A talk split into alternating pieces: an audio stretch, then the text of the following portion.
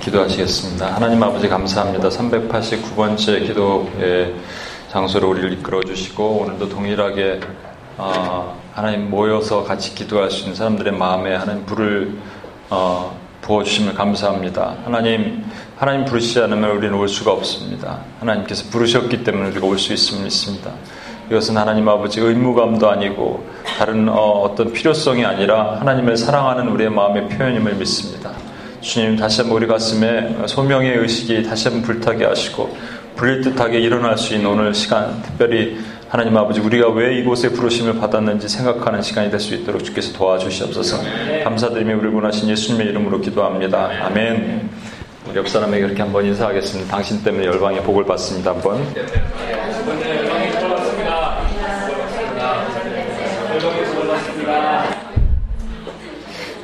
예.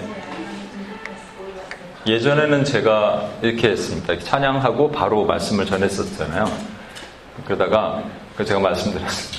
뭐 순서를 조금 바꾼 것이 이렇게 기도를 먼저 놓고 말씀을 한게 어 제가 너무 좀 일단은 육체적으로 힘이 들기도 하고 그래서 기도를 아웃에 넣고 있는데 원래는 이게 맞는 것 같아요. 말씀을 전하고 말씀에 의해서 우리가 기도하는 게 맞는 것 같아요. 이제 윤기 형제가 너무 은혜스럽게 요즘 어, 윤기 형제의 찬양을 제가 은혜 받습니다. 여러분 개그 중에서 약간 썰렁한 개그를 무슨 개그라고 하는 줄 아십니까? 윤기 개그라 그래요. 잘 모르시죠? 윤경재랑 같이 대화 한번 해보세요. 근데 저는 그래도 그 어, 유머를 저는 되게 좋아합니다. 네. 어, 뭐, 이렇게, 반응이 없을 때 뭐라 그러냐면 이렇게 얘기하는 거예요. 윤기 개그를 해서 그래요. 이렇게 얘기하면 되는 거예요. 그 넘어가는 거예요. 윤경재가 책임을 다 지는 거예요. 아니 칭찬해주고 싶어서 그래요. 너무 은혜스럽게 오늘 또 찬양 감사합니다. 아, 오늘은 제가 원래 이 큰 방을 좀 빌린 것이 이렇게 세 그룹으로 나눠서 같이 하나님의 음성도 듣고 기도하고 그런 시간을 가지려고 그랬는데 하나님 다른 마음을 주셨어요. 넓은 데서 이게 좀 선포하라고 그러셨나 봐요. 그래서 어, 요한복음에 있는 말씀 우리 같이 나누고 그리고 한번 기도해 보도록 하겠습니다. 아, 여러분 제가 여기 준비했거든요. 제목은 내 자리를 들고 걸어가라 하시는 말씀.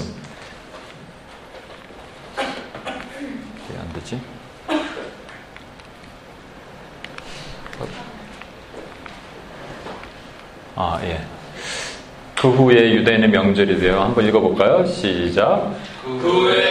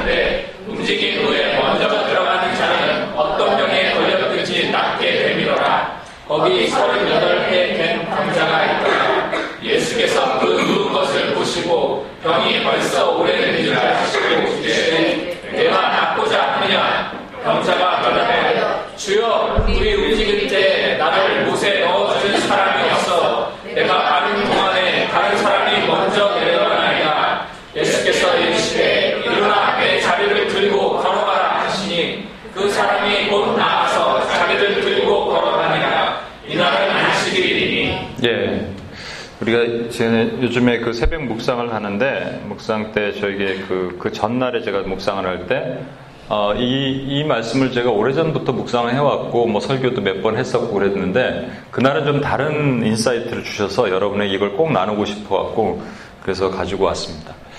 음, 유대인의 명절 때 예수님께서 예루살렘으로 올라가세요. 예루살렘에 양문이라고 있는데 그 옆에 히브리 말로 베데스다라는 아, 못이 있는데 그게 자비의 집이라는 말입니다. 원래 히브리 말로 자비의 집이라는 못이 있는데 행각이라는 것은 기둥이거든요. 뒤에 그림을 보여드리겠습니다만 기둥이 있어요. 기둥이 이제 다섯 개 있으면 통상 네 기둥이 하나씩고 가운데 하나 있는 어떤 어, 벽이 없는 지붕과 같은 집이라고 보시면 됩니다. 그 안에 많은 병자가 있어요. 맹인, 다리 저는 사람, 혈기 많은 사람들이 왜 이곳에 모여 있느냐? 이곳이 마치 종합병원과 같은 그런 역할을 했을 거라는 그런 해석도 있습니다. 그래서 많은 사람들이 모여 있을 것이다. 또는 아, 이 이유가 여기 있는 베데스다 못에서 있던 어떤 기적과 같은 일 때문에 사람들이 모여 있을 것이다. 두 가지 해석이 다 맞을 것 같아요. 근데 어떤 일이 있냐면 이렇게 제가 가로치고 낸 부분은 어떤 성경에는 이게 빠져 있습니다. 영어 NIV 같은 데도 빠져 있고요. 그 부연 설명하는 부분인데 병자들이 왜 기다리냐면 물이 움직이는데요. 물이 옛날 성경엔 동한다 그랬는데 천사가 가끔 내려와서 보면 물이 이렇게 막 소용돌이 치는 것처럼 돌 때 그때 먼저 뛰어 들어가는 사람은 어떤 병이든지 다 낫게 되더라. 그런 걸 믿고 있었다. 그랬다는 겁니다. 실제 이것에 대한 세 가지 해석이 있는데 첫 번째는 진짜 그렇게 된 거예요. 천사가 와서 물을 동하게 하니까 뛰어 들어가는 사람이 낫게 됐다. 또 하나는 음, 여기 그 밑에 간헐천이라 그러죠. 여러분 용천이라고 그러죠. 용수천? 어. 용천수. 물이 이게 올라오는 거 있잖아요. 물이 그, 그 어, 뭐죠? 음, 온천 같은 데 가면 거품이 올라오고 그러잖아요. 그렇게 올라오는 그러한 것일 것이다 라고 그래서 거기에 무슨 유황 성분도 많고 그래서 뛰어들어가면 몸이 이렇게 낫게 되는 그런 것이다. 이렇게 해석하는 것도 있고. 근데 가장 가능성이 신빙성이 큰 거는 뭐냐면 이게 연못이 두 개가 있었다는 거예요. 그래서 북, 북쪽에 있는 연못이 있고 남쪽에 있는 연못. 이거 인공 연못입니다. 그래서 거기서 물이 위에서 물을 탁 열어주면 북쪽에서 내려와서 남쪽에 물이 찰 때 이렇게 돌면서 소용돌이 치는 것처럼 깨끗한 물이 흘러 내려왔을 것이다라는. 그러니까 실제 이게 병이 낫게 됐는지 안 낫게 됐는지는 음, 잘 모르는 거예요. 근데 그때 예수님께서 수많은 병자들 가운데 38해 된 병자가 있었어요. 38해 된 병자가 누워 있었거든요. 누워 있기 때문에 이 병자는 병이 병명이 거의 중풍병일 가능성이 되게 높은 겁니다. 여러분 중풍병은 몇 살 정도부터 걸립니까? 20대는 안 걸려요. 그죠? 한 40대 이후부터. 그러니까 40이라고 치더라도 38이면 78살이에요. 매우 나이가 많은 사람이에요, 이 사람. 그죠? 80이 넘었을 가능성도 있고. 계속 누워 있었어요. 어, 제가 그 군대에서 어, 어떤 후임병이 다쳤어요. 병원에 거의 한 3, 4개월 누워 있었는데 가보니까 이제 병문안을 가보면요. 가장 힘든 게 뭐냐면 이게 못 움직이니까 욕창이라고 아십니까? 욕창? 네, 등에서 이렇게 어, 습진이라 이런 게 계속 놔두면 그게 썩는 거예요. 살이 썩어요. 그래서 계속 닦아줘야 돼요. 일반 병원에는 간호사가 막 하지만 군대 병원은 그런 게 없잖아요. 그래서 욕창이 생겼더라고요. 네, 그 제가 CTS TV에서 하나 봤는데 너무 마음 아픈 그걸 봤어요. 목사님 자녀인데 날 때부터 병이 있어요. 무슨 병인지 그 병명을 정확하게 기억 못하는 딸인데 한 네, 네다섯, 세네 살 됐나? 근데 그냥 어렸을 때부터 누워 있었던 거예요. 계속. 그래갖고 얼굴이요. 내가 깜짝 놀랐어요. 눈은 튀어나온 게 왜냐면 뒤에서 누르니까 뇌가 눈은 튀어나와 있고 뒷머리는 납작하고 애가 어릴 때 찐빵처럼 동그랗게 생겼어요. 옆에서 보면 요, 이렇게 요만해진 거예요. 그러니까 너무 가슴이 아프다. 얘 나면 어떻게 이게 회복이 될까 하는 생각이 든 거예요. 이 사람은 38년 동안 누워 있었습니다. 그 매트를 깔고 있었는데 자리가 매트인데 얼마나 지저분하고 더러웠겠어요. 그 누가 누군가 욕창을 닦아주고 해야 되는데 제대로 했겠습니까? 그러니까 병도 많고 지저분하고 더러운 상태에서 누워 있는 이 사람이에요. 그 사람에게 예수님께서 다가가신 거예요. 그리고 새 말씀을 하시는데 나중에 제가 다시 한번 설명드리겠습니다만 보시고 아시고 이루셨어요. 누운 것을 보시고 병이 된 오래된 것을 아시고 그리고 이루셨어요. 말씀하셨어요. 내가 낫고자 하느냐 물어봤는데 병자는 쓸데없는 많은 얘기를 합니다. 그냥 예 하면 되는데 이분이 누군지 모르니까 자꾸 얘기를 하는 거예요. 뭐 주여 물이 움직일 때 나를 못에 놓는 사람이 없어. 내가 가는 동안에 다른 사람이 먼저 내려가나이다. 그랬더니 아 그러냐? 그럼 통상은 대화가 그래 내려가는 사람이 없어. 너를 도와주는 사람이 없구나 이렇게 얘기해야 되는데 그냥 예수님과 이 사람은 대화가 전혀 안 되고 있어요. 그냥 일어나서 내 자리를 들고 걸어가라 이렇게 말씀하신 거예요. 이게 저와 여러분에게 오늘날 적용이 됐으면 좋겠습니다. 이 뒤에 보면 예수님께서 이 병자를 고치시고 자리를 들고 일어나라 그러셨거든요. 자리를 들고 일어나라 하지만 않았어도 유대인들한테 걸리지 않았습니다. 이는 안식일이에요.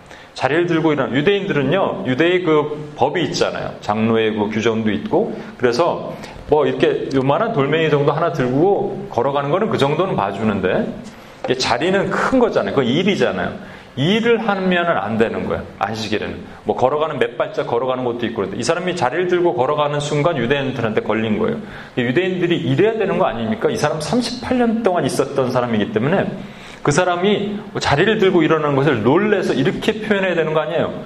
너 어떻게 나왔냐? 그죠? 너 어떻게 나왔냐? 이렇게 얘기해야 되는데 지금 유대인들이 뭐라 그랬냐면 누가 너보러 자리를 들고 일어나야 했냐? 이게 얼마나 그 율법주의에 갇혀있는 유대인들의 생각이었어요. 근데 이 사람은 모른다 그랬어요. 누가 나를 고쳤는지 모르는 거예요. 그래서 난 누군지 모르겠다. 그러고 있을 때 예수님이 다시 이 사람을 찾아오세요. 다시 찾아오셔서 뭐라고 말씀하시냐면 이렇게 말씀하시는 거예요. 보라, 내가 나았으니 더 심한 것이 생기지 않게 다시는 죄를 범하지 말라. 보라, 내가 나았으니 다시는 더 심한 것이 생기지 않게 다시는 죄를 범하지 말라. 그러면 38년 전에 이 사람이 what happened? 왜 누운 거예요? 네? 죄를 지어서 누운 거예요. 어떤 죄 때문에 누운 거란 말이에요. 그리고 38년 동안 누워 있었다는 거예요. 여러분 죄에도 종류가 있는 거 아십니까? 이 요즘 그 IPTC 훈련에서도 이거 나오죠. 여러분 그 음, 하나님이 싫어하시는 6, 7가지 죄가 있나니 잠언에 이런 말씀이 있거든요. 어, 이거 예수님이 38년 어, 된 병자의 모습 이렇게 이게 그림 중에서는 가장 그래도 행각이라고 있는데 우리 WPS나 이렇게 노숙자 사역하다 보면 주로 이렇게 기둥 옆에 항상 노숙자들은 이렇게 자리 잡고 앉아 있습니다. 이 사람도 여기 앉아 있고 이것도 어떤 병자에 걸린 사람들이고 다 그럴 거예요.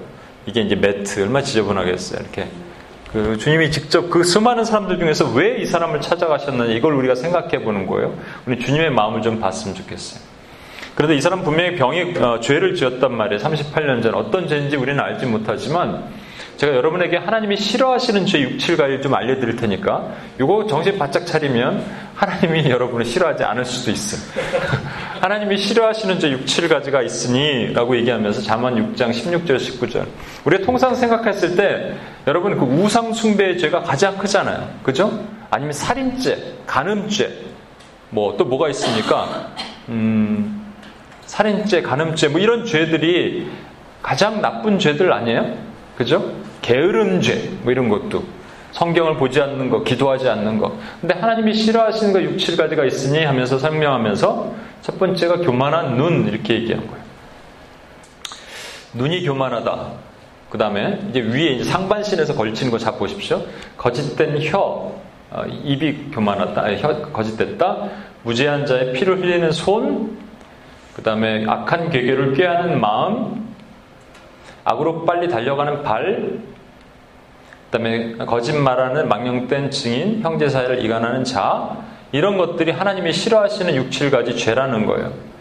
여러분 우리가 통상 생각했을 때 아니 10계명에도 우상 숭배하지 마라 안식일을 거룩하게 시켜라도 없어 내 부모를 공경하라 이건 약속에 있는 첫 계명이니 근데 이것도 없어요 그죠? 그럼 이게 6, 7가지 하나님이 싫어하시는 죄라는 이 개념이 무엇인가를 여러분 생각해 봐야 돼 이게 뭐니 어떤 개념이냐면 이런 겁니다 교만한 눈. 옛날에 교만했던 한 하나님이 참 좋아했는데 교만해서 땅에 찍혔고 떨어졌던 자가 있어요. 그것이 마귀예요. 그래서 이사야 14장에는 뭐라고 말씀하시냐면 어, 그 하늘의 계명성에 어떻게 네가 땅에 떨어졌는가 어떻게 네가 땅에 찍혔는 거라고 얘기한 거예요. 그 찍힌 이유가 뭐냐면 스스로 하나님처럼 생각해서 교만했기 때문에 위에서 땅으로 떨어졌다고 말씀하시는 거예요. 또 하나 얘기할까요? 거짓된 혀. 눈으로 이제 혀로 내려갑니다. 예수님께서 마귀를 설명하실 때 뭐라고 했냐면 저것은 거짓의 뭐야? 압이다 얘기하는 거예요. 마귀는 거짓의 압이에요. 어, 그래서 어, 아담에게 와갖고 처음부터 그냥 거짓말로 얘기한 거예요. 뭐라 그랬어요? 선악과를 들고 와서 이렇게 얘기하잖아요. 너 이거 선악과 먹으면 정령 죽는다 그랬냐? 이렇게 얘기 안 하고 뭐라 그랬어요? 선악과를 들고 와서 동산 실과를 모두 먹지 말라고 그랬냐? 하나님이 그러니까 어프로치 자체가 틀린 거예요. 마귀는 철저하게 이렇게 속이는 거예요. 그리고 뭐라 그래? 이거 먹어도 넌 절대 죽지 않을 거야. 너 이거 먹으면 네가 하나님처럼 될 거야. 철저히 거짓말을 가지고 들어온 거예요. 세 번째는 뭐냐면 무죄한 자의 피를 흘리는 손이에요. 손을 위로 들고 있는데 이거 일부러 이렇게 이런 그림을 갖다 놨어. 무죄한 자의 피를 흘리는 손. 그래서 예수님께서 도 마귀를 표현할 때 뭐라고 그러셨냐면 처음부터 살인한 자라고 그러셨어요. 언제 살인했어요? 가인이 아벨을 죽인 거예요. 그죠? 그러니까 처음부터 살인하는 거예요. 이게 폭력과 아주 그 사람을 흉측한 살인하고 폭력의 영에 사로잡혀 있는 그런 것들이 전부 이게 마귀의 속성이에요. 기본적인 속성. 악한 괴계를 꾀하는 마음, 마귀는요, 그냥 궤교 또는 궤계, scheme, 이런 거 전부 마귀, plan, evil plan, 뭐 이런 것이 전부 마귀의 기본적인 속성입니다. 마귀는요, 좋은 생각을 할 수가 없어. 원래 그래, 걔는. 가만히 있으면 얘는 나쁜 생각을 하게 돼 있는 거예요. 그게 악한 계교를 꾀하는 마음이라고 마귀의 기본 속성을 말씀하시는 거예요. 아, 아, 빨리 악으로 달려가는 발, 이렇게 새총 고무줄을 놨다가 탁 놓으면은 칭 나가듯이 마귀는 그냥 놔두면 악으로 팍 뛰어가는 발을 가지고 있는 거예요. 거기서부터 나온 부산물들, 거짓말을 많은 망령된 증인, 형제사를 이간하는 자, 이런 것들이 거기서 나온 부산물들처럼 생긴 거예요. 그럼 결국 이것은 뭐를 말씀하시냐면, 하나님이 싫어하시는 6, 7가지 죄악이 있나니, 하나님은 무엇을 싫어하신다? 마귀를 싫어하시는 거예요. 그리고 마귀가 행하는 것을 악행이라고 하는데, 하나님 악행을 미워하시는 거예요. 그리고 하나님은 그 악행을 범하는 사람들, 그러니까 마귀한테 사로잡혀서 마귀의 종노릇하는 사람들을 하나님은 반드시 정죄하시는 거예요. 그 이유가 뭐냐면 마귀를 싫어하셔요. 그래서 악이에요, 이것은. 그래서 요한일서에 보면 뭐라고 되어 있냐면 예수 그리스도 이 땅에 오신 이유는 이것만 가지고 얘기하니까 참 베레아 같은 이단이 있지만 이거는 분명한 사실이에요. 뭐라고 얘기했냐면 마귀의 일을 멸하려 예수 그리스도가 이 땅에 오셨다고 말씀하셨다. 제가 오늘 이 자꾸 이 얘기를 하는 이유는 뭐냐면 사실은 나중에 설명을 드리겠지만 우리가 UPS를 세우신 목적이 무엇일까 한 6년 전, 7년 전을 거슬러 제가 돌아가면서 옛날 데이터도 보고 자료도 보고 다시 제 생각도 해보고 그랬는데 옛날에 우리가 뜨겁게 대적 기도를 많이 했더라고요. 그러니까 너무 대적 기도, 대적 기도 하다 보니까 이상한 대적 기도를 하는 사람들이 많이 있어요. 많은 교회들이 있어요. 그 거기 또 이단에 이렇게 또 빠지기도 하고 그래요. 그런데 그래서 요즘 뭐 어느 어, 교회 같은 데서는 대적기로도 말을 쓰지 말고 하지 못하게 한다 그래요. 좀 잘못된 방법으로 어프로치하기 때문에 그래요. 그런데 이것이 마귀의 전형적인 전략입니다. 저와 여러분의 입을 너무너무 두려워요. 마귀는요. 그래서 저와 여러분이 마귀를 대적하는 것을 너무 두려워하고 너무 싫어하는 거예요. 그것을 제가 한번 설명을 해드리고 싶은 거예요. 자, 어, 여러분, 그러면 하나님은 보시기에 두 가지 이스라엘 백성들이 출애굽하는 과정에서 두 군데 큰 하나님 보시기에 범죄한 사건들이 있었거든요. 첫 번째는 그 시내산에서 범죄한 게 있었고 두 번째는 가데스 바네아에서 범죄한 게 있었어요. 시내산에서 범죄한 것은 여기서부터 여기까지 어디서부터 어디까지냐면 여기 그 고셈 땅에서부터 여기까지 건너오는 여기가 출애굽기입니다, 여러분. 여기 한 2년 되는 2년 채 안 되는 기간이에요. 그 다음에 여기서부터 가데스바네아는 걸어가도 여기 한 2주밖에 안 걸려요. 이렇게 가도 2주 걸리고요. 2주밖에 안 걸린 거리에서 여기서 무슨 일이 something happen해서 돌아가고 38년을 돌아가는 이 길. 그래서 그 뒤가 이제 민숙이 뭐 그렇게 되는 거예요. 그러면 이 시내산에서 무슨 일이 있었냐면요. 이런 일이 있은 거예요. 여러분 잘 아는 것처럼 모세가 시내산에 시내산으로 왜 가서 정착을 하게 하시고 살게 하셨냐면 율법을 주시기 위해서인 거예요. 제사를 지내는 방법을 주시기 위해서 신화산에서 잠깐 스테이하게 하신 거예요. 바로 데려가도 되는데 뭔가 율법을 주시고 제사를 하는 방법을 세우게 하시기 위해서 신화산으로 데려가셨다고요. 그러면 율법을 받아야 되잖아요. 그러니까 모세가 신화산으로 올라갔어요. 40일 금식하면서. 그랬는데 무슨 일이 있었습니까? 이스라엘 백성들이. 황금 송아지를 세웠잖아요. 황금 성화를 세우고 그러니까 모세와 여호수아가 내려올 때 여호수아는 이것이 무슨 싸우는 소리인 같이 들렸어요. 그랬더니 이것은 이긴 소리도 아니고 진 소리도 아니고 이것은 춤추는 소리다 그랬어요. 모세는 정확하게 파악을 하고 있었어요.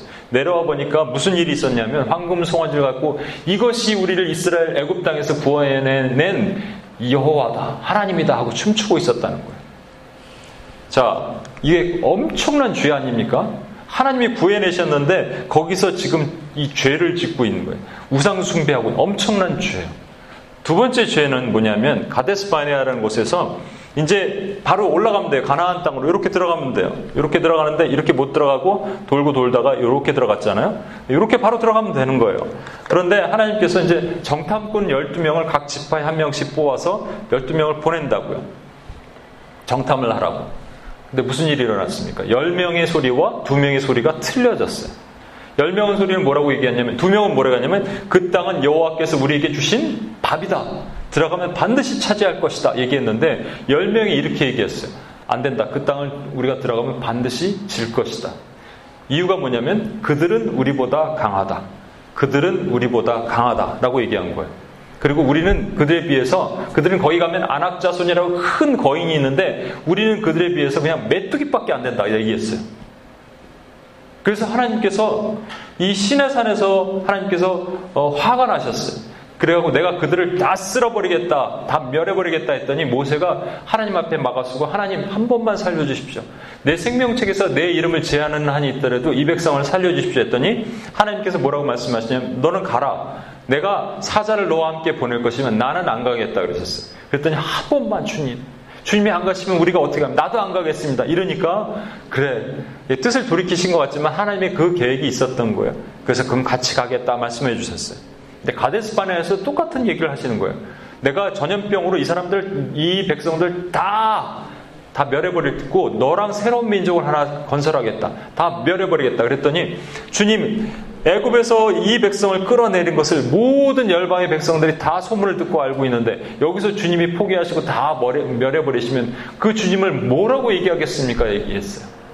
그랬을 때 주님께서 그래 한 번 더 기회를 주시겠다고 얘기해요. 그러나 너희는 그러나 너희는 바로 들어가지 못하고 20살 이상의 장정들은 이미 1세대는 반드시 이 광야에서 죽을 것이고 너희는 38년 동안 여기서 헤맬 것이다라고 얘기했다는 거예요.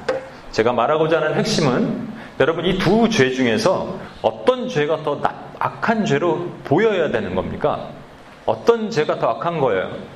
황금 송아지를 갖다 놓고 우상 숭배한 죄가 더 악한 거예요? 아니면 지금 저 가나안 땅에 정탐꾼 들어왔는데 가서 상황을 보니 진짜로 거인들이 있고 우린 메뚜기 같은데 우린 메뚜기 같고 우린 질 겁니다라고 얘기한 죄가 더 악한 거예요. 어떤 것이 여러분 생각에는 더 악해야지 정상입니까? 다니엘 형제.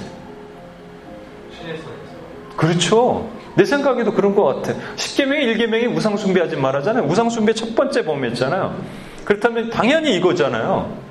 그러면 여기서 범했을 때 예수 어, 하나님이 뭐라고 하셨어야 되냐면 내가 너희는 다시는 저 가난을 못 들어가고 너희는 38년 동안 이 땅을 도면서 헤매면서 1세대가 다 죽을 때까지 못 들어간다고 얘기하셨어야 된다고요. 그런데 거기서는 나중에 때 그때가 되면 보응하리라는 말씀을 하셨지만 살려주셨단 말이에요. 그런데 여기 가데스 바네아에서 범죄한 이 범죄 그것은 그 범죄를 보고는 하나님께서 진노하시면서 너희는 반드시 광야에서 죽으리라 하셨어요. 38년 된 병자를 제가 묵상하는데 하나님 이 병자에게 주님 왜 찾아가셨습니까? 수많은 옆에 있는 뭐 팔 부러진 사람, 맹인, 뭐 다리 저는 사람, 뭐 습진, 피부병 다 있을 텐데 왜 하필이면 이 사람에게 찾아가셨습니까? 옛날에 묵상할 때는 그런 마음도 주셨어요. 가장 오래된 병자인 것이 아닐까. 근데 요번에 묵상하는데 이런 마음을 주시더라고요. 38년을 떠올리게 하신 거예요. 38년이 어딘가 봤더니 여기서부터 38년을 이들은 헤맨 거예요. 이스라엘 백성들은. 38년 동안 가데스바냐에서 한 가지 그 실수한 범죄로 인해서 이들은 결국 돌고 돌아서 이미 1세대가 다 죽을 수밖에 없었어요. 그렇다면 왜 하나님은 여기서 이 범한 우상숭배 죄보다 이 가데스바네에서 범한 우상숭배 어, 이 죄가 더 크다고 하신 걸까? 하나님 기준에는. 아까도 봤죠? 하나님에게 싫어하신 6, 7가지 죄가 있나니 그것이 인간 내면에서 나온 죄성의 죄가 있는가 하면 그 죄가 마귀에게 사로잡힌 죄가 있는 거예요. 하나님이 싫어하시는 것은 어떤 죄를 더 싫어하신다고요? 마귀에게 사로잡힌 죄예요. 신화산에서 이 사람들이 왜 황금 송아지를 지었습니까? 왜? Why?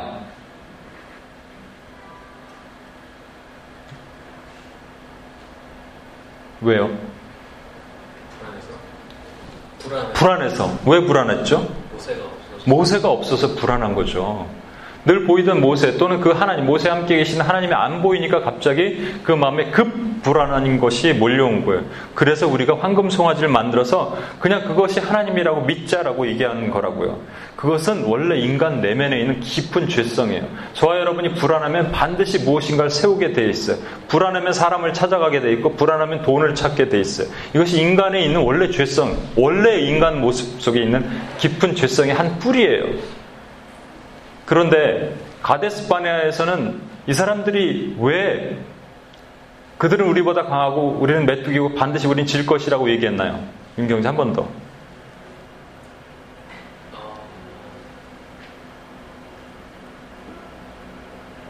하나님을 믿지 못해서 그렇죠. 그 전에 있는 마음은 똑같이 불안한 거예요. 두려운 거예요. 여러분, same입니다. exactly same.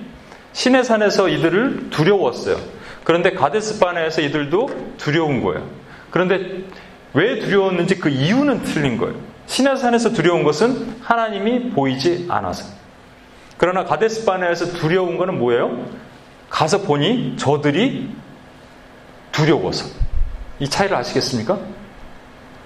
신의 산에서 두려웠던 것은 하나님이 보이던 하나님이 늘 함께 있던 모세가 보이지 않으니까 그들 마음에 급 두려움이 몰려온 거예요. 그러나 저 가데스바네에서는 직접 가서 봤더니 저 거인처럼 키 큰 장대한 그 거인족들이 있는 것을 보고 우리는 그들의 메뚜기밖에 안 된다고 해서 급 두려움이 몰려온 거예요. 그리고 이렇게 표현한 거예요. 뭐라 하냐면 그들은 우리보다 강하니라.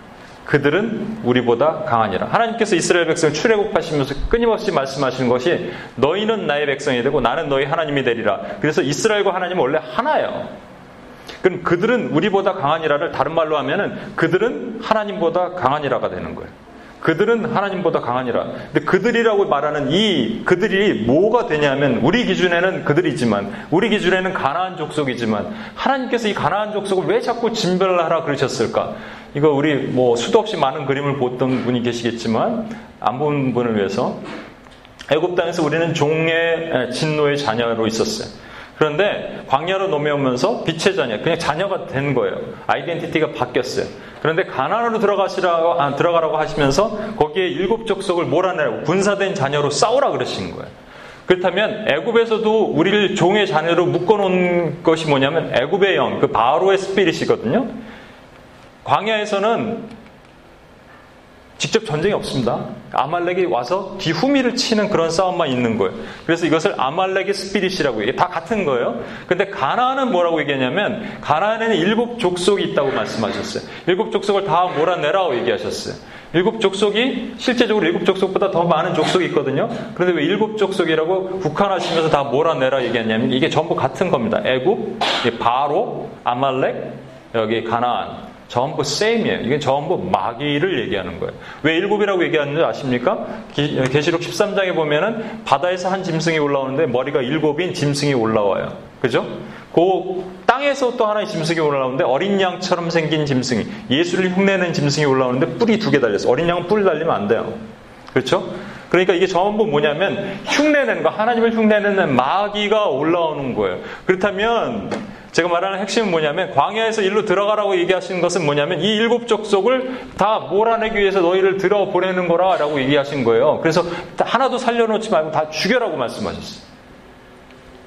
근데 지금 두려워 떨고 있잖아요. 그러면서 뭐라고 했냐면 그들은 우리보다 강하다. 다시 말해서 그들은 하나님보다 강하다. 그들이라고 말하는 일곱 족속의 아이덴티티가 뭐라고요? 마귀. 그럼 이렇게 표현한 거예요, 그들이. 마귀는 하나님보다 강하다.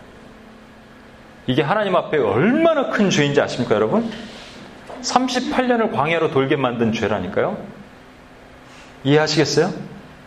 여러분 삶 가운데 혹시라도 원수 마귀가 나를 진 공격해 오고 그럴 때 또 내가 싸워야 될 부분에서 여러분이 혹시 마귀는 하나님보다 강하다 하는 순간 여러분은 하나님의 큰 진노의 잔을 마실 수도 있다라는 거예요. 종교 개혁을 했던 마틴 루터가 종교개혁을 했던 마틴 루터가 내 주는 강한 성이요 방패와 병기 되시니 그 강하고 담대하게 나갈 수 있었던 것은 이걸 고트로 했어요. 마틴 루터도 두려워 떨었어요. 얼마나 두려워 떨었냐면 막 두려워 떨고 자기가 직접 나가서 싸울 수 없다라고 생각하고 이건 벽에다 어, 치는 계란과 같은 것이라고 생각했을 때 오죽하면 그 부인이 와서 뭐라 그랬어요? 상복을 입고 왔잖아요. 그죠? 상복을 입고 와서 누가 죽었냐 그랬더니 하나님이 죽었다 그런 거 아니에요. 무슨 그런 불경스러운 얘기를 하냐 그랬더니 하나님이 살아계신데 어찌 당신이 그러고 있냐. 마틴 루터의 그때의 마음은 그들은 나보다 강하다는 거 아니에요. 다시 말해서 그들은 하나님보다 강하다. 마귀는 하나님보다 강하다.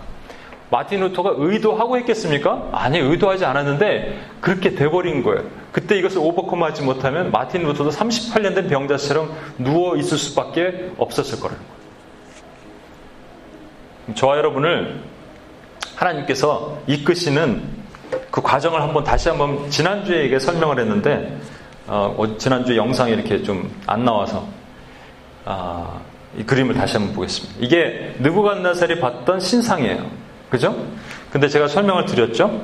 이게 앞부분, 이 머리의 부분이 금으로 된 게 바벨론이에요. 여기는 어디라고요? 은? 메데바사. 네. 메데 바사. 여러분 다 알면서 일부러 얘기 안 하는 거죠? 네. 다 알고 있어요. 얘기해도 돼, 괜찮아. 아니면 시킬 수가 있어. 자, 여기 그 동, 동으로 된 데는 어디라고요? 헬라. 그쵸. 그 다음에 이, 이 쇠로 된 부분, 여기는 어디라고요? 로마. 그리고 여기, 이게 발이 진흙과 철이 함께 이렇게 민글되어 있는 거, 섞여, 믹스되어 있는 건데, 여기는 어디라고요? 모르는 거죠. 그렇죠. 아, 좋습니다. 아, 지난주에 확실하게 여러분 했던 것 같아요. 자, 바벨론, 메데바사, 헬라, 로마의 공통적인 점은 뭐냐면 이스라엘을 항상 괴롭혔던, 그러니까 유다, 남유대를 괴롭혔던 나라들이에요.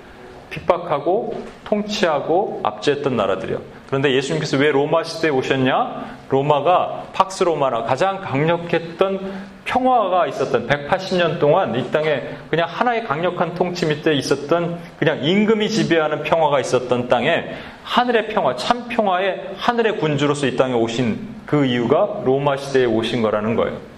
문제는 뭐냐면 이거 이거. 여기 보면 여러분 여기와 여기 사이에 틈이 보이십니까? 틈 안 보여요? 안 보여? 아, 안 보이면 여러분 정말 믿음이 있는 눈입니다.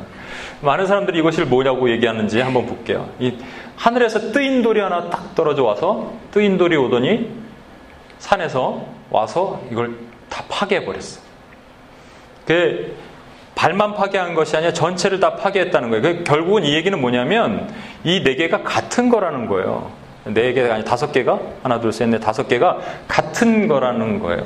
여러분 바벨론 그 계시록 18장에 보면은 화로다 망하게 되었다다 큰 성 바벨론이요 그러면서 얘기하면서 바벨론의 패망을 얘기하거든요. 그걸 뭐 바벨론을 해석을 하면서 어떤 분 유튜브를 요즘 봤는데 여러분 유튜브 함부로 보지 마십시오. 여러분 믿음이 견고했었지 전에는 특히 계시록의 해석이나 이런 거 유튜브 잘못 보면 헷갈려. 바벨론은 미국이라고 해석하는 분들도 있고 뭐 EU 연합이라고 해석하는 분들도 있고. 어, 여기 이렇게 섞여 있으니까 말이죠. 섞여 있다 그래서 EU 연합이다 이렇게 얘기하는 거지. 마지막 적그리스도라고 이렇게 해석하는 데도 있습니다. 바벨론, 메데 바사, 헬라, 로마 이건 전부 one spirit입니다. 하나야, 하나. 하이데, 하나의 identity예요. 뭐냐면 이게 마귀예요, 이 정체가. 그러면 이 마지막에 있는 것도 결국은 마귀의 나라를 얘기하는 거예요. 그죠? 그렇게 되겠죠. 이게 같은 건데 이것만 다를 수가 없잖아요. 그런데 이거를 해석할 때 이게 무엇이냐를 따라서 7년 환란 때 일어난 적그리스도 또는 휴고 이후에 올 천년 왕국으로 해석하는 사람들이 있습니다. 그러면 여러분 심각한 오류에 빠져야 돼요. 뭐냐면 여기가 언제냐면 AD 뭐 예수님께서 부활 승천하신 게 AD 뭐 33년 정도 된다고 치면 여기 어 33년 아니 20 몇 년 되겠군요. 여기 여기서 예수님 올라가시고 그죠? 요게 적그리스도가 나타날 나라 아니면 앞으로 천년 왕국이 일어날 곳이라고 얘기하면 여기와 여기 사이가 갭이 있어야 돼요. 얼마나 갭이 있어야면 2000년의 갭이 있어야 되는 거예요. 그죠? 근데 갭이 있어요, 없어요? 여기 없다 그랬잖아요, 여러분 좀 전에. 없어야지 정상이잖아요. 갭이 있으면 이게 갭 디어리예요, 갭 디어리. 옛날에 박현정 자매가 잘 얘기하던 갭 디어리가 이거라고요. 갭이 있으면 안 되는 건데 이걸 주장하는 사람들은 7년 환란 때 일어날 적그리스도나 휴거 이후에 올 천년 왕국이라고 얘기하는 사람들은 어쩔 수 없이 이 갭을 만들어서 넣어야 되는 거예요. 아니에요, 이거. 그럼 이게 뭐냐? already not yet의 하나님의 나라인 거예요. 왜 여기까지는 강력한 그 싱글 머트리얼로 만들어진 것이 있다가 여기서는 그 믹스된 것으로 철이 강해 보이지만 별거 아닌 거예요. 발로 툭 차면 깨 부셔지는 그런 어떤 아이덴티티를 우리에게 보여주셨냐면 하나님 나라 통치 아래 어떤 것이든지 그 영향력을 발휘할 수 없을 거라는 것을 말씀하시는 거라고. 이미 하나님 나라가 있었지만 완성되지 않은 하나님 나라가 이 가운데에 있는 거예요. 그러면 하나님의 나라 안에 이것과 하나님의 백성들과의 싸움이 있는 것을 얘기하시는 거예요.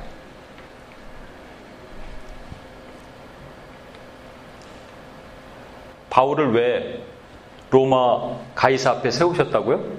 들었나고요? 시저가 듣고 회개해서 주님께 돌아왔냐고요? 안 돌아왔잖아요. 안 돌아왔음에도 불구하고 바울을 세워서 선포하게 하신 분명한 이유는 이 다음 세대, 여기에 올 다음 세대, 바울의 후대 세대, 저와 여러분의 교회 세대에게 분명히 던지시는 메시지가 있는 거예요. 너희는 두려워하지 말고 서서 담대히 선포하라.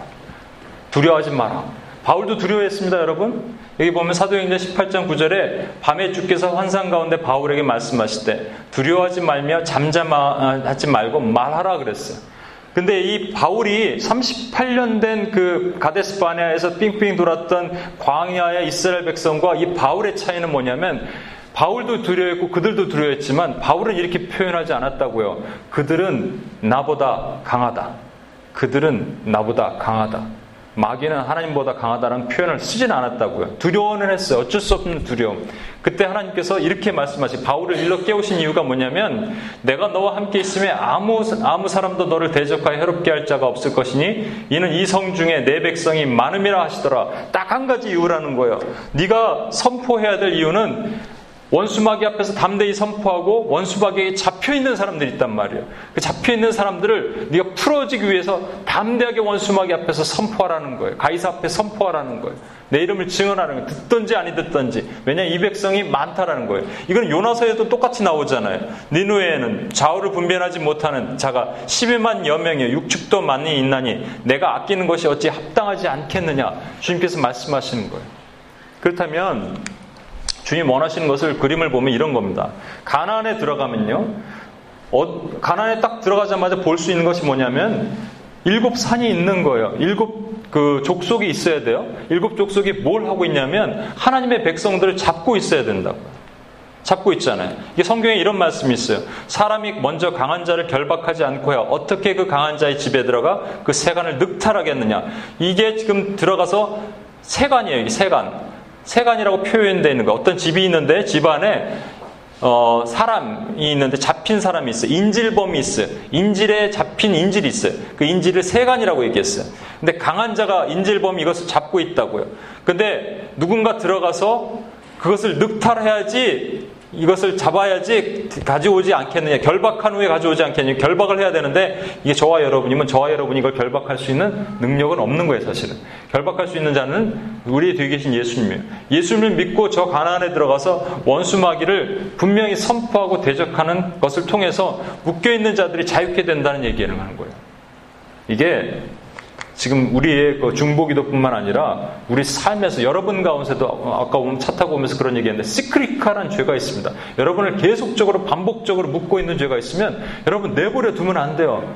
마귀는 분명히 대적의 대상이지 여러분 타협의 대상도 아니고 같이 친구도 아니야. 그냥 상대할 것도 없어. 근데 어느 날부터 우리 이 기도가 약해지기 시작했어요. 내가 보니까 UPS 이 기도가 약해졌어요. 물론 우리가 이렇게 기도하는 건 안 된다고 말씀드렸습니다. 이 시간 북녘 땅에 잡고 있는 폭력의 영을 대적하겠습니다. 폭력의 영은 떠날지어다. 폭력의 영이 다 떠났음을 예수 이름으로 선포합니다. 아니 다 안 떠났어. 안 떠났어. 아직 남아 있어. 한반도를 잡고 있는 음란의 영 대적합니다. 음란의 영이 다 떠날지어다. 음란의 영이 떠나갔음을 이미 다 떠났음을 예수 이름으로 선포. 이거 아니라니까요. 그렇다면 우리가 왜 이런 기도를 하냐고요. 그래서 우리는 두 가지를 기도를 하는 거예요. 이 땅에서 무엇인지 묶으면 하늘에서 묶어질 것이요. 이 땅에서 무엇인지 풀면 하늘에서 풀어질 것이다. 이 해석을 제가 IPTC 훈련할 때 여러 번 얘기하는데 여러분 다시 한번 remind 시켜줍니다. 묶는 기도에 뭐냐면 묶는다는 것은 결박하는 거예요. 결박하는 것은 집안에 딱 들어가서 총 들고 들어가서 인질범에게 너 그렇게 하면 너는 분명히 죽어. 너는 그렇게 할 수 없어. 라고 얘기하는 거예요. 너는 그런 authority가 없어. 내가 너에게 명하노라. 너는 하나님의 백성들을 잡을 수 있는 어떤 권세가 없음을 예수 이름으로 선포하노라. 이 입술의 권세를 가지고 여러분이 선포해야 되는 거예요. 도리어 누가 두려워 떨어야 돼요? 마귀가 두려워 떨게 만들어야 되는 건데 우리가 너무 여기에 연약했던 거예요. 두 번째는 set free. 첫 번째 묶는다는 것이 있잖아요. 묶는다는 것이 그 데오란 말이고요. 푼다는 말이 루오란 말인데 루오는요 set free 하는 거예요. 풀어준다는 거예요. 이 사람 이 결박으로부터 풀어주는 거예요. 풀어줄 때 그냥 풀어주는 것이 아니라 마귀의 머리를 정수리를 한 대 쳐야 돼요. 그래서 루오 묶는다는 말에는 원수의 iden- authority를 묶고 푼다는 말을 할 때는 정수리를 치면서 이렇게 얘기하는 거예요. 내가 너를 destroy 한다. 왜냐하면 루오란 말에는 destroy라는 말이 있어요 푼다는 말이지만 이게 디스트로이 하는 거예요. 망치를 여러분 상상해 보십시오. 하나님이 주신 이 철장의 권세를 가지고 질그리처럼 깨어 부셔버리겠다고 말씀하신 두아디라에게 주신 철장의 권세를 우리가 위임받아서 딱 들고 있다가 지금 마귀의 정수를 치는 거예요. 이게 치는 게 디스트로이 하는 거예요. 그때 풀어진다는 거예요. 그죠? 그 이 기도를 우리가 할 수 있어요. 그러면 뭐가 필요하냐면 한 가지, 딱 한 가지. 두려워하지 말아야 돼. 두려워하지 말아야 돼. 그리고 믿어야 돼. 이 기도는 반드시 선포될 될 것이고 반드시 여러분 입술을 통해서 반드시 증거돼야 된다는 것을 여러분 믿고 선포해야 되는 거예요. 예수님께서 38년 된 병자에게 이것이 저에게 insight를 주신 하나님의 마음이니까 맞다는 가정하에 이 병자에게 찾아가신 이유 수많은 사람들 중에서 왜 이 병자에게 찾아가셨냐면 이거 아니겠습니까? 여러분 예수님의 마음을 한번 느껴보시겠어요? 예수님 뭐라고 그러셨냐면 성경에 뭐라고 돼 있냐면 보시고 아시고 이루셨어요. 이 사람 보셨어요. 언제부터 보셨냐면 지금 보신 것이 아니라 그 전 하늘에서부터 오랫동안 이 사람을 보신 거예요. 보시고 그리고 아셨어요. 이게 38년 된 병이라는 것도 아셨어요. 그리고 이루셨어요. 마찬가지로 이것을 아까 얘기한 이스라엘 백성에게 적용해 볼까요? 이스라엘 백성이 적용하면 38년 동안 그들이 빙빙빙빙 돌 때 우리 하나님의 마음은 어떠셨을까? 하나님의 마음은 어떠셨을까? 하나님 편하셨을까? 절대로 편하실 것 같지 않았어. 안할 것 같아요. 하나님 역시 아파하시고 역시 빨리 자리를 털고 일어났으면 좋겠던 거예요. 그래서 이민 1세대가 완전히 죽는다는 것은 내 안에 있는 좌심실이 죽는 거예요. 우심방이 살아나기를 원하시는 거예요. 이민 2세대가 내 안에서. 마찬가지로 주님께서 쓸데없이 매트를 들고 일어나라 괜히 유대인들한테 들켰잖아요. 이 매트가 상징하는 것이 뭔가 한번 생각해 보십시오. 이들이 깔고 뭉개고 있던 38년 된 이들의 두려움. I cannot do it. 우린 들어가면 반드시 망해요. 안 돼. 나는 메뚜기예요. 안 돼요. 이것은 여러분 스스로를 비하하는 게 아니라니까요. 하나님을 믿지 못하고 하나님이 마귀 앞에 일대일로 맞짱 떠서 질 거예요 라고 얘기하는 거랑 똑같은 거예요. 그러면 우리가 어떻게 해야 되냐면 강하고 담대하게 일어나야 돼요. 그래서 주님께서 말씀하시잖아요. 내 자리를 들고 일어나라. 옛날에 네가 가지고 있었던 38년 된 매트를 들고 일어나라. 그리고 선포하라. 대적하라. 내가 너와 함께 하겠다. 너에게 입술에 내 권한을 주겠다. 그럼 우리의 기도가 좀 더 강해져야 됩니다. 요즘에 좀 약해졌지만 더 강하고 퍼여 있게 믿음을 가지고 선포할 수 있어요. 여러분이 기도할 때 두려운 원수막엔 두려워 떨고 여러분이 하나님의 자녀의 기도의 아이덴티티를 가지고 기도의 군사를 나가 싸울 때 마귀는 그 이름만 들어도 두려워 떨게 돼 있는 거예요. 믿으십니까? 네. 아멘이 좀 약한 것 같아요. 믿으십니까? 네. 이것이 여러분 삶 가운데도 적용하십시오. 저는 누구든지 기도할 때 이렇게 기도해요. 아, 이 사람이 영적인 싸움이 지금 어, 가운데 있구나. 그러면 도와주는 기도를 하는 거예요. 두 손을 들고 저는 기도합니다. 이 시간, 어, A 자매를 위해서 기도합니다. 하나님 이 자매가 지금 영적인 많은 공격을 받고 있는데 예수 난 아론과 훌이 돼서 싸우는 거야. 예수 그리스도의 이름으로 너희 더러운 영들에게 명하노라. 너희는 하나님의 백성을 잡을 수 있는 권한이 없노라. 예수 이름을 묶노라. 묶고 파노라. 묶어지고 끊어지고 떠나갈 지어다 선포하는 거.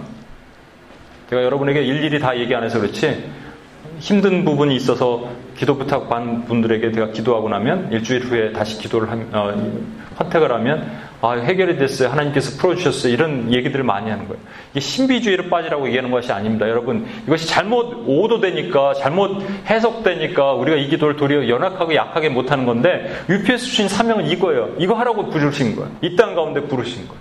그럼 우리가 싸울 수 있어요. 여러분 삶 가운데서도 every day, every day 내가 싸우는 것이 아니라 내 뒤에 계신 예수님이 싸우시는 거예요. 여호수아에게 뭐라고 하셨냐면 너는 강하고 담대하라 내가 뒤에서 호위하리라 그러셨어요. 광야 땅에서는 부름 기둥과 불 기둥을 앞으로 이끄셨지만 가나안 땅에서는 뒤에 호위하시는 거예요. 내가 싸우는 것처럼 칼 쭉 들었는데 다 도망가는 거예요. 내가 싼거 같죠, 여러분? 내가 아니고 뒤에 계신 분 보고 도망가는 거예요. 예수님을 믿고 여러분 서포하시기만 하면 되는 거예요. 아멘. 우리 이 시간 같이 한번 기도하겠습니다.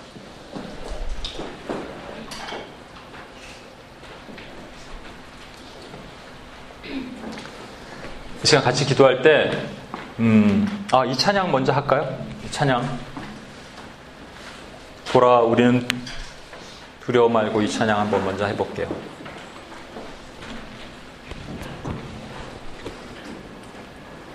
예. 아, 여기 코드가 없네요. 미안합니다. 그러면 G키로. 아, 예. 여기 있네요. 이, 우리 강하고 담대하게 한번 선포하고 이 찬양을 고백하고 나갑시다. 오른손을 들까요? 오른손에게 주님의 주권이 있고 주님의 능력이 있습니다. 여러분, 여러분 삶 가운데, 여러분 삶 가운데, 여러분 그렇게 부르셨어요. 분사로 부르셨다니까요? 가나로 들어가라 그랬는데 안 들어가는 거예요. 광야에서 여전히 있고 싶은 게 왜냐면 두려워 있어요. 우리는 메뚜기입니다. 우리는 못 싸웁니다. 했을 때 하나님의, 하나님의 이름을 만홀히 여기는 거라니까요. 하나님의 이름이 땅바닥에 떨어지는 거라니까요. 오른손을 드십시오. 이 찬양을 부릅시다. 찬양을 고백합시다. 보라. 보라. 너희는, 너희는 두려워 말고, 보라. 보라. 너희를 인도한 나를 주님을 믿으십시오. 보라. 보라. 너희는 지치지 말고, 보라. 너희를 구원한 나를 너희를 치던 적은 어디 있느냐?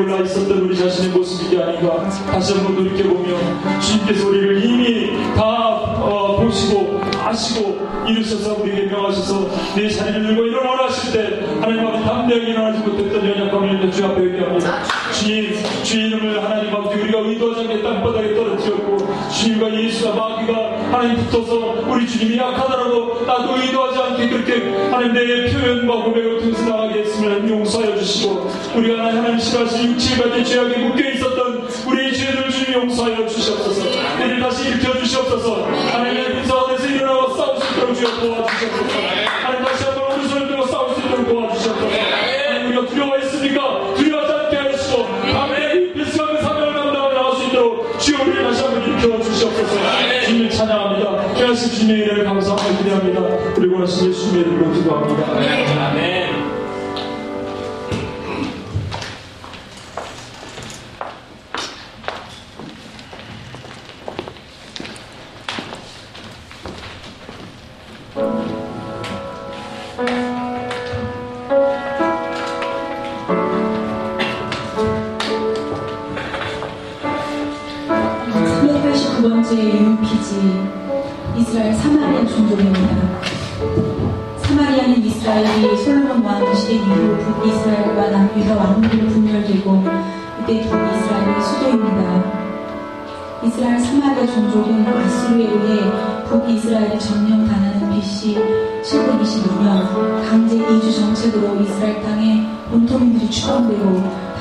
지역에서 옮겨온 이방인들과 섞여 살게 된 것으로부터 비롯됩니다.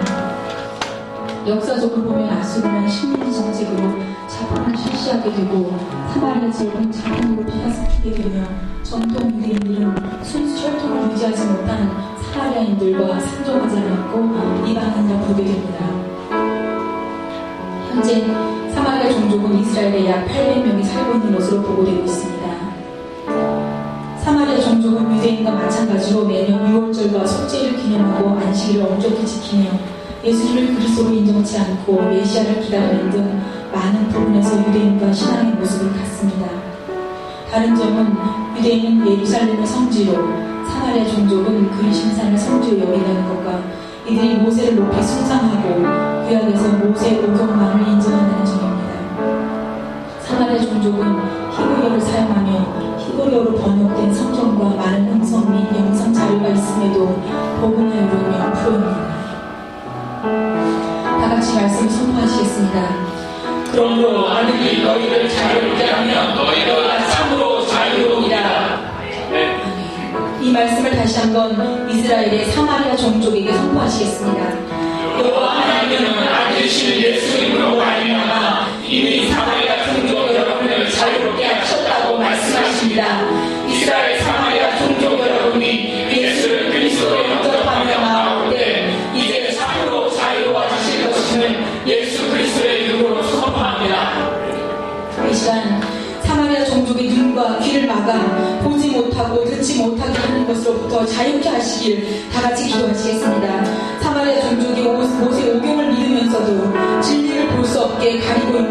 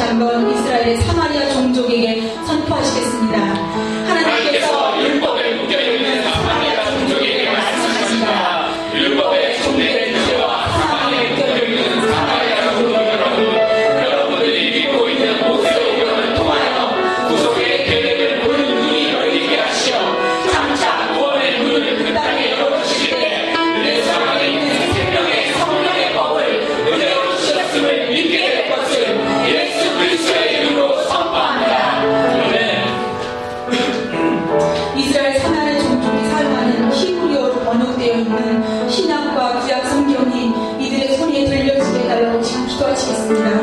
2000년 전에 사마리아 여인을 찾아가 주셨던 은혜가 오늘 동일하게 찾아가 주시어 이들이 기다리고 있는 메시아가 예수 그리스도심이 믿어지고 그 영혼을 통하여 사마리아 종족에게 메시아가 소개되게 하여 주시길 다 같이 기도하시겠습니다.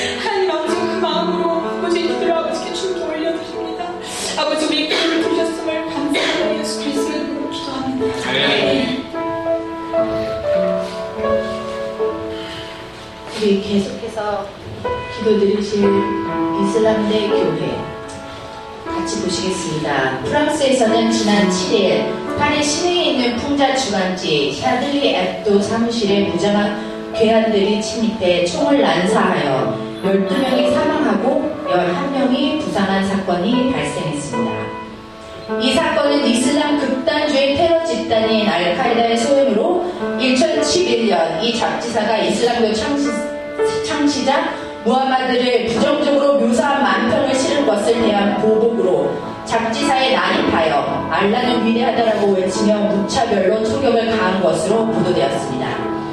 이후에 프랑스 내에서 이슬람 극단주의자의 테러에 대한 대규모 시위로 이어졌으며 각국 정상들의 반테러 성명도 발표되었고 일부 지역에서는 이슬람 건물과 상점들에 대한 테러들도 발생하였습니다. 하지만 문제가 되는 것은 이러한 이슬람 대반 어, 이슬람 대반 이슬람의 대결 분위기는 결국 이슬람이 지배하는 국가들에서의 교회 테러와 공격으로 이어지고 반 기독교 정서를 부추기게 된다는 점입니다.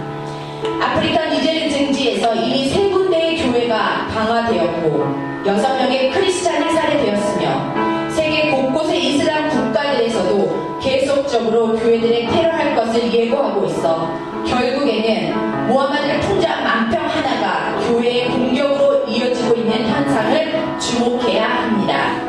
우리 이 시간 영상을 같이 보실 텐데요. 이 영상은 샤들리 앱도 사건 이후 경찰과 교회를 대상으로 폭력을 가하고 있는 아프리카 니제리의 모슬렘을 어, 한 영상입니다.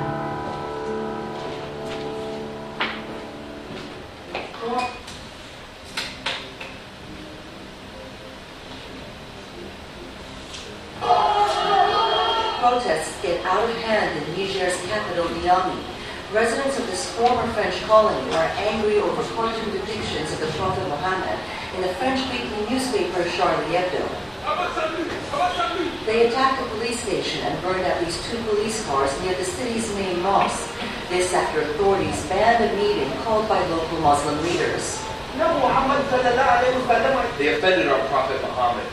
That's what we didn't like. This is why we asked Muslims to come, so we can explain this to them. But the state refused.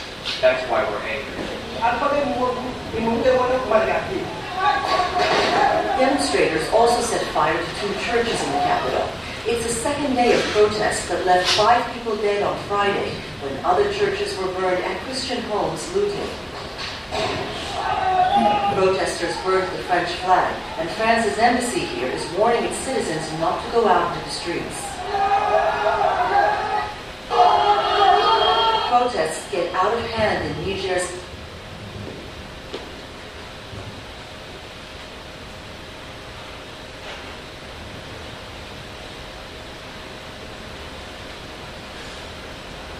네, 이 말씀은 테러와 핍박의 위협 가운데 놓여있는 이슬람권의 교회들에게 선포하시겠습니다.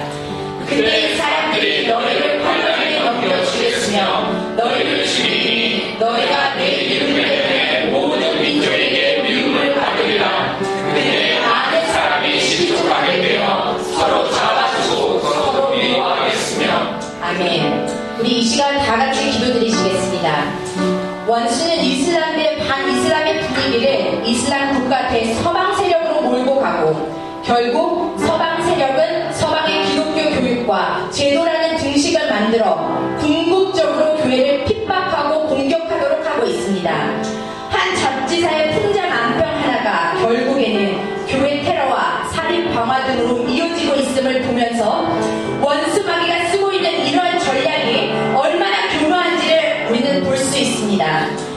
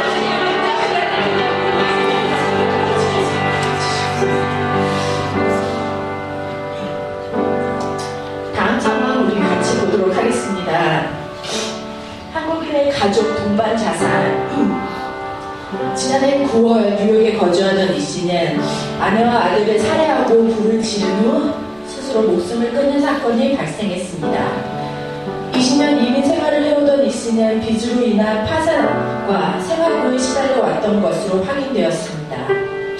작년 2월 서울에서는 생활고를 비관한 세 모녀가 동반 자살한 데 이어 생활고와 신병 비관에 따른 가족 동반 자살이 잇따라 발생하고 있습니다.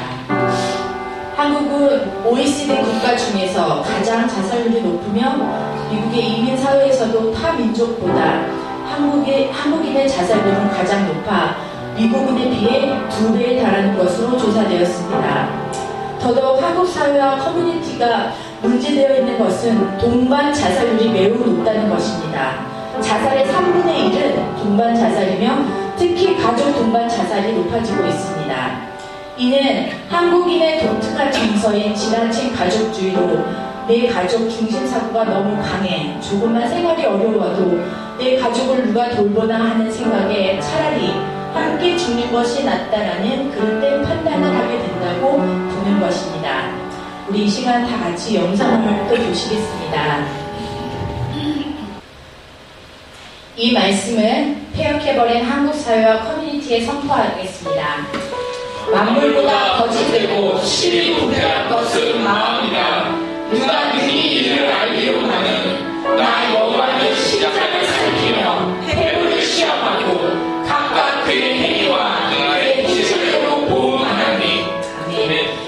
시간 다 같이 기도드리시겠습니다.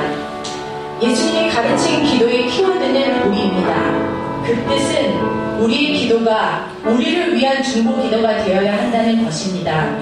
하지만 그 우리라는 개념은 넓어지는 쪽으로 가야 함에도 우리는 폐쇄적이고 내 가족 중심의 좁아지는 개념 안에 우리 스스로를 가둬버리고 있습니다. 왜 한국이 자살률 1위가 되었고 보아야 합니다. 이는 단순히 사회적 구조적 문제로만 해석될 수 없습니다. 왜냐하면 원수 마귀는 하나님의 성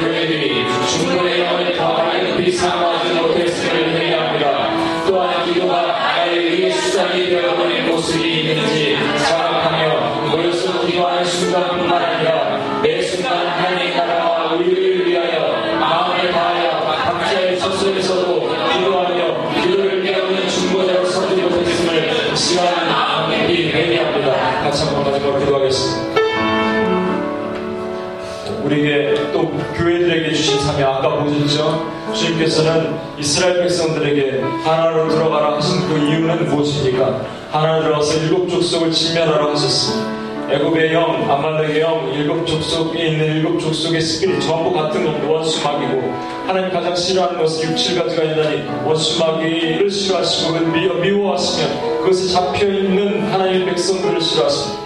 그럼에도 불구하고 하나님께서 우리를 다시 한번 이 자리에 불러주셔서 여전히 우리가 기도할 수 있게 하시고 우리의 믿음의 선포가 좀 약해졌다 하더라도 다시 깨우신 하나님을 찬양합니다. 이 시간 한번 우리가 이렇게 선포했으면 좋겠습니다. 우리뿐만 아니라 하나님의 많은 교회들 가운데 하나님 선포해야 될 자들